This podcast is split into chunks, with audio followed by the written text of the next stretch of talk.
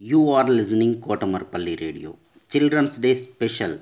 Storytelling and poems reciting competition in English, Hindi and Telugu is being organized by National Council for Teacher Scientists, NCTS India, Lokmark Foundation, ELTA Warangal Urban and Kotamarpalli Radio for students.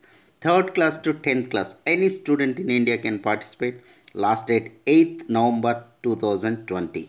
Further information contact Mrs. Umarani through email cdays2020 at gmail.com cdays2020 at gmail.com don't forget to enroll Good morning, everyone.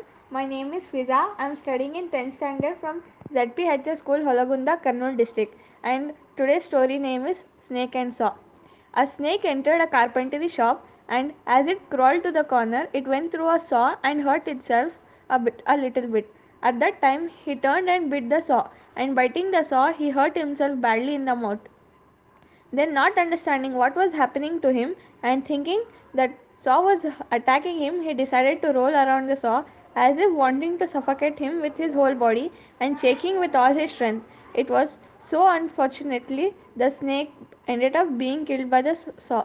Sometimes we react in anger thinking of, about hurting those who hurt us, but we are hurting ourselves. In life, sometimes it is better to ignore situations, people, and offenses because the consequences can be irre- irreversible and catastrophic. Thank you.